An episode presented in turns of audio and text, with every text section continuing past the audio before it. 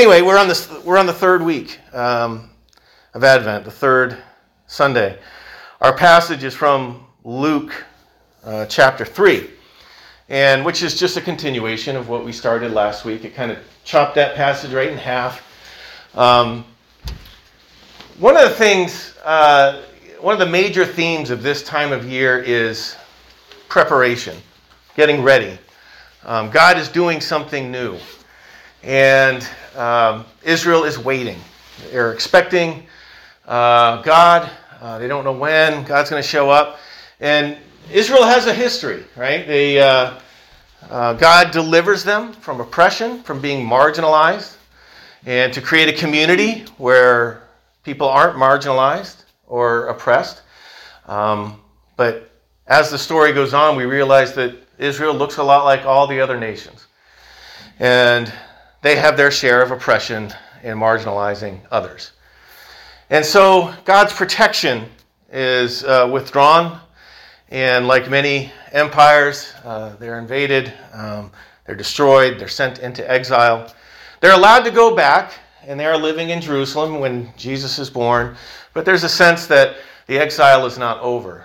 Um, at first, it's believed that it's going to be about 70 years, and then there's uh, the prophecy in the book of Daniel. It says uh, it's not 70 years, it's 70 times 70 years, roughly 500 years. So after exile, after they go into exile, guess what? It's about 500 years, and we see these passages, and John the Baptist shows up. And they're waiting and they're preparing. And so now, this kingdom, God is going to do something new, and there's this idea of preparation. Um, I struggle with preparation sometimes, and in particular, I was talking with Lisa about this just a few weeks ago. Um, I said, you know, one of the things I always struggle with, um, it just seems like forever. This is this shows up every once in a while where it causes me a bit of stress. Is I don't know how to dress for something. Um, I don't know what's appropriate uh, for a particular event. Um, and some of you are saying, yeah, you've been wearing jeans for 17 years now on Sunday. Uh, dressing up. Um, I rolled up my sleeves today. That's my uh, Sunday morning. At least you got rid of that belt that was always hanging. Yeah, the belt. Yeah. Um, so one time, so my best friend in college, who's also was named Dan, um, and we ran in the same circles, so it was always odd when someone called and wanted to talk to Dan. We never know which one they wanted. But um, he lives in uh, one of the Carolinas. Um, no, where's the uh, that triangle? The the research triangle. North Carolina. North Carolina. He lives in North Carolina. Works. Uh, he's a professor down there um, in athletic training. Um, we studied athletic training uh, for a while, and then I switched. I changed majors. Um, but he's a very close friend, and I, I went to his. Uh, he, I was invited to be his best man at his wedding. This is about one month before Sophie was born, so Lisa couldn't go. And um, now the wedding was easy because you're wearing a tux, and that was all picked out for you, right? But I, I just the bachelor party. The first day showed up. We hung out, the two of us, and then the next day was. Uh, what he planned for the bachelor party was uh, just a big gathering of uh, the wedding party uh, playing golf. And I just didn't play a lot of golf. I practiced the golf with my dad uh, before we went down, and but I didn't. You know, there's a way. There's there's kind of unspoken rules. There's etiquette on the golf course. You you should be wearing a collar, like I do every Sunday morning, uh, but not jeans. You're not supposed to wear jeans. And I had some like cargo shorts and a t-shirt on and i just felt awkward. And I, i'm just in these situations where i just don't know like what am i how am i supposed to, to dress for this? And i just felt extremely uh, self-conscious and awkward um, and because uh, i'm playing with him we're playing the scramble um, where uh, it's like teams. Two people are playing two other teams and you play the best ball um, whichever you know you your partner whichever one hits the best ball you take that one and you hit your next shot. So because he's the groom and it's his party, he's at the front. We're at the front of this whole line of people, which means there's a ton of people watching.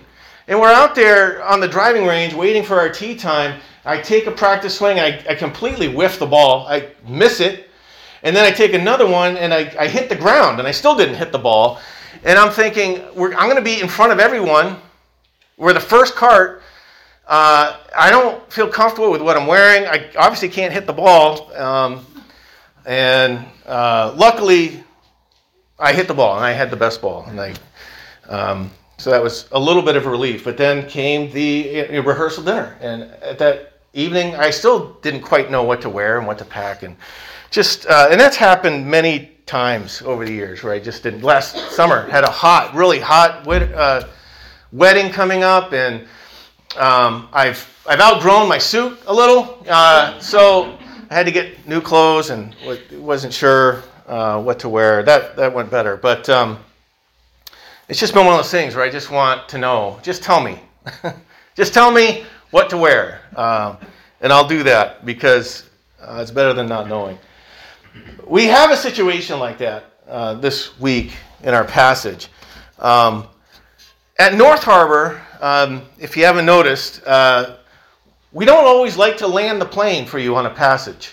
Um, I think that when we connect with the Spirit of God and we have one of those aha moments, that that is so much stronger than me telling someone what to do. And so there's lots of times on a Sunday morning where we're going to teach the passage and just let it speak to you, and you you got to figure it out. We're not going to land the plane. You even see it with Lori up here when she does the stories. She ends with questions. I wonder what they were thinking when this happened. I wonder why Jesus said it this way. That's purposeful. That's designed uh, so that uh, you leave with questions. And we've had people that go to other churches because they, they haven't said it outright this way, but basically what they're saying is we just want someone to tell us what to do. And it's like, well, you know, Jesus, there's, there's plenty of clarity in Scripture. Don't, uh, you know, love your enemies. Uh, pray for those who persecute you. There's some very clear things, but there's lots of there's lots of mystery, and I think in the Protestant tradition we don't like mystery very well. Protestantism was born about the same time our modern sense of science was born. And science is where you pick things apart and you figure out how it works. And uh, that comes through in a lot of Protestant churches. In the Catholic Church, there's plenty of mystery. There's plenty of entering into this time where we're not quite sure uh, what to do. And so in the first week, the challenge was listen, this is a time to prepare the first Sunday of Advent. And I said, think about this. In what ways are, is God leading you? Which means we got to go home and, and do the work. Well, sometimes we have passages that are kind of like my quest to know what to wear. They just tell us. And that's one of those passages this morning where John just is like, you know, if people ask, what do I do? It's a pretty simple, here's what you do. Here's what you do. So, John the Baptist lands the plane for us this morning. Um, last week, we hear him as a voice in the wilderness, make straight the path. And the question is, well, how do we do that? And Here's part of the answer. It's very practical, very straightforward. I love it. So, John, or, or Luke, I'm sorry, Luke 3, verse 7 says, When the crowds came to John for baptism, he said, You brood of snakes, who warned you to flee the coming wrath? Prove by the way that you live that you have repented of your sins and turned to God. Don't just say to each other, We're safe for we, have, we are descendants of Abraham, that means nothing. We, and this is shocking, I think, for this crowd. Uh, that means nothing. That's, that's our whole history. That whole story I told earlier, that's, a, that's something that's handed down. The promises are handed down generation to generation, leader to leader, king to king. The prophets are the ones that guard that story and say, here's how you're living up to it. And he's telling them, listen, this isn't about your heritage. We can't look at that and say, hey, we're good to go. We're God's people. God can create children of Abraham from these very stones. Even now, the axe of God's judgment is poised, ready to sever the roots of the trees. Every tree that does not produce good fruit will be chopped down and thrown into the fire. And he says it really simple prove by the way that you live. And this heritage you know, this, does, this doesn't really count uh, for you. Uh, God is doing something new. If we're going to prepare, we need to prepare, and we can't just rest um, and wait. So it's interesting because in this passage, he's speaking to the crowds, and in Matthew, he's speaking to leaders, religious leaders. Uh, but he says, You brood of snakes, who warned you to flee the power uh, to, to, to flee. How does he put it? Who warned you? Coming wrath of God. The coming wrath of God. Yeah. And I think there's some. I guess the technical term would be subterfuge. There's a, there's a little deception. There's a self-deception. Subterfuge would be like if you're playing poker and you're bluffing. You're doing something on purpose to deceive someone else to gain an end. And it appears, particularly in Matthew when it's the leaders, that they're coming out to uh, make it look like that they've changed their mind.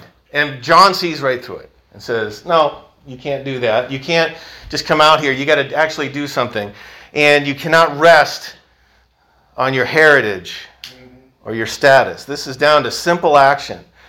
Um, and sometimes uh, I, I, was, I was wondering, like, what is, what is our equivalent of that? Um, the United States is a bit of a melting pot of cultures, and uh, I was thinking, what do we do? Um, and we have, you know, separation of church and state. This is very different for Israel because that's everything's religious there. There's no separation of church and state, and um, and your ethnic heritage and religion. Um, I, I think that sometimes what we do is we we compare ourselves to others and we say, well, at least I don't. Right? I think that oftentimes we can get caught up in that game. At least I, I'm not like so and so. At least I don't do this. Yeah, I got some work to do, but at least I don't. Um, and that was the best I could come up with. Um, as far as landing the plane, you can all figure that out. I mean, what do you do? I don't know. Um, but I think we all do it. I think it's a human thing where we just try to convince ourselves that everything's all right, we're okay. And John says, no, no, you can't rest on that. Um, and what's really interesting here is that there's no, there's no pointing to religion or ritual. It's not about your prayers. It's not the fact that you pray. It's not the fact that you come here on a Sunday. It's not the fact that we sing songs and we know the words. Um, all this doesn't, he doesn't mention religion or ritual at all in this passage, which reminds us of Israel's history, where it says, uh, the prophets say, it's not sacrifice that I desire, it's a broken spirit. It's that mm-hmm. our heart united with God. You know, show me by your actions. Um, and John sounds, John being a prophet, sounds very similar. And that same theme is coming out.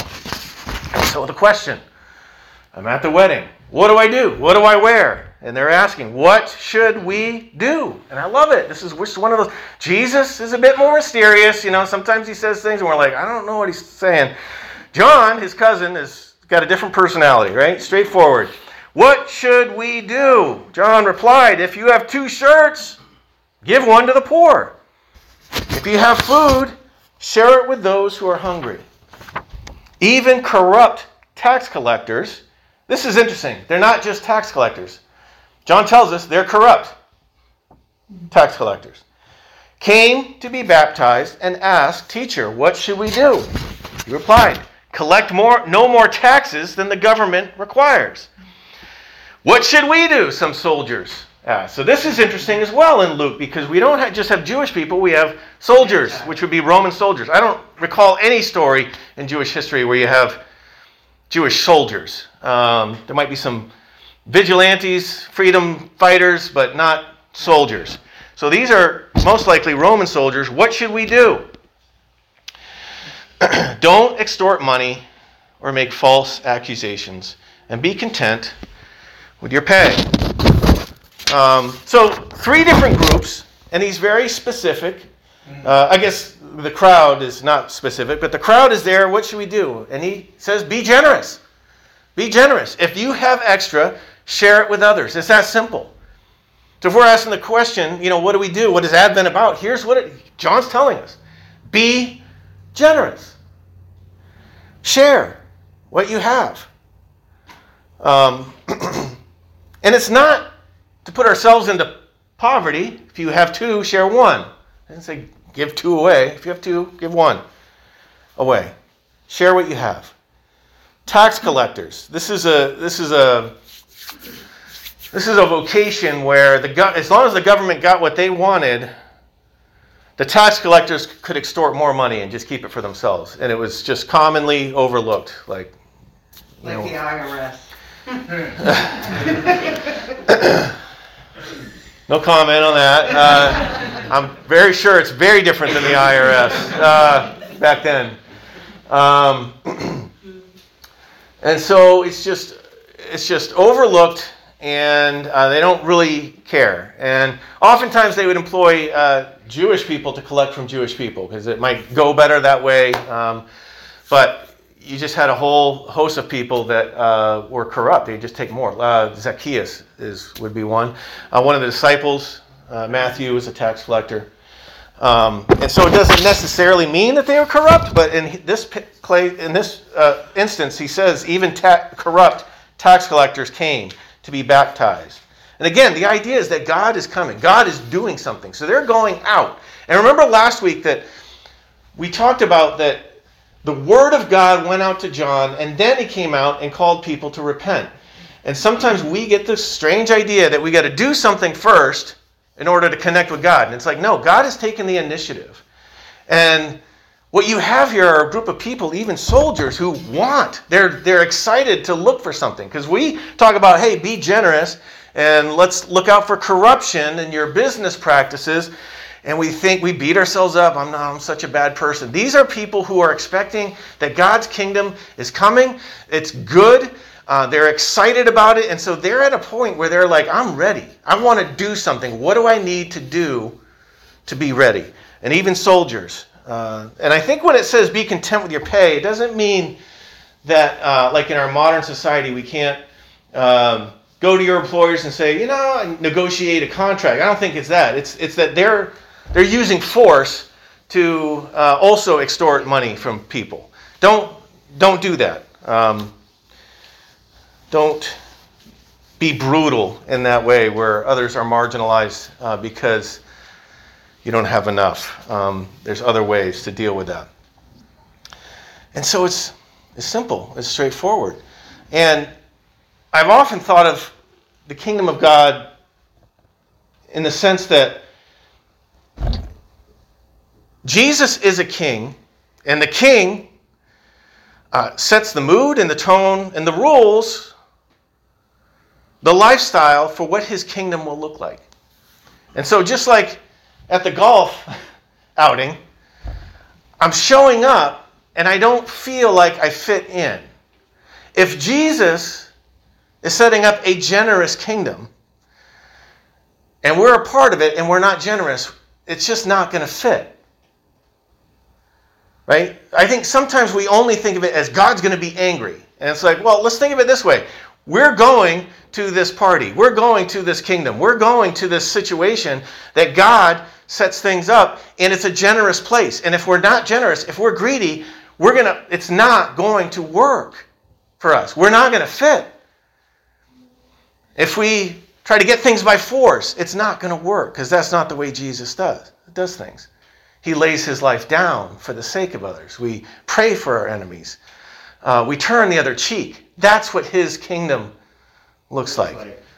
And so, if we're living in his kingdom, it's not going to fit. And these people are excited to be a part of it. And they're going out and simply asking, What do we do?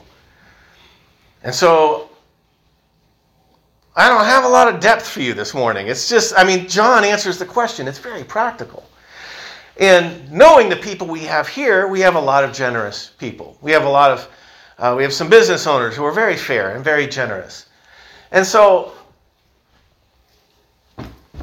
I think it's worth the church also looking at the world around us and the places where we work and the people that we hang out with and asking ourselves, how do we bring that Advent spirit to them as well, where these things don't exist? Amen. How do we do it as a community? Amen. How do we do it as individuals? How do we do it with our kids?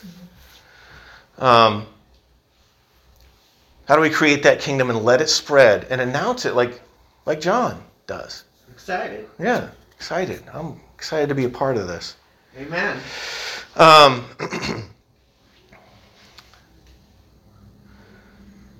so these people have a desire to follow God and be with God. And there's also no mention about ritual or religion, which is interesting. Um, he goes on.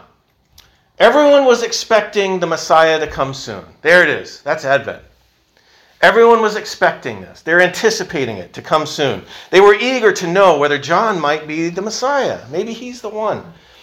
And this was common. There was people that showed up saying, you know, I'm the Messiah, and they did different things. Uh, so that's not uncommon to think, okay, maybe this person's it. No, not it, not it, not it. Jesus comes. John answered, said, I baptize you with water, but someone's coming who is greater than I am so much greater that I'm not worthy to be his slave and untie the straps of his sandals. He will baptize you with the Holy Spirit and with fire. He's ready to separate the chaff from the wheat with his winnowing fork.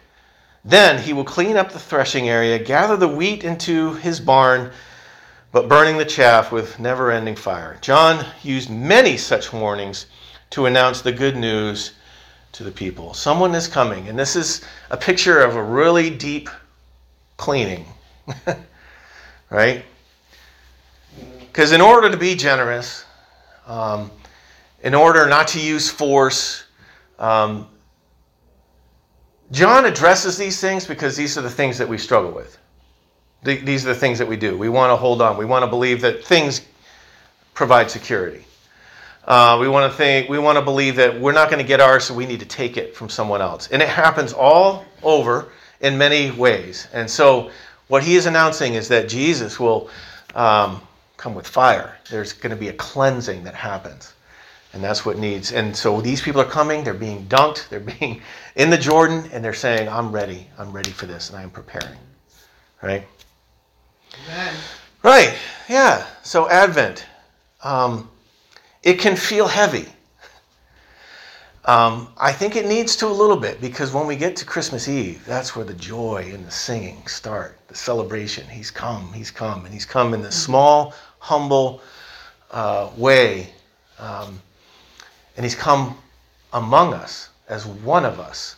He has emptied himself and has not taken force taken by force that power that he has as a God, and he's handed it over. Um, thinking of Paul writing in chapter 2. Um,